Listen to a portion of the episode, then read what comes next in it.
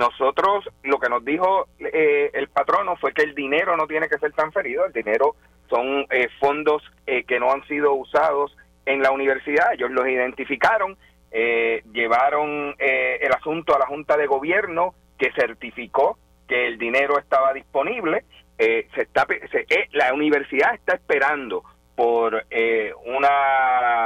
ratificación, como ellos le quieran llamar, el permiso de la Junta de Control Fiscal, nosotros no estamos, nosotros no nos hemos reunido y no nos vamos a reunir con la Junta de Control Fiscal porque la Junta no es nuestro patrono, nuestro patrono es la Universidad de Puerto Rico. Después de dos meses de que se negaron a firmar una estipulación que escribieron ellos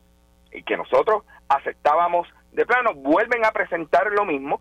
Entendemos que la Junta eh, ya aprobó el uso de esos fondos, pero entonces vienen con un lenguaje incendiario en el que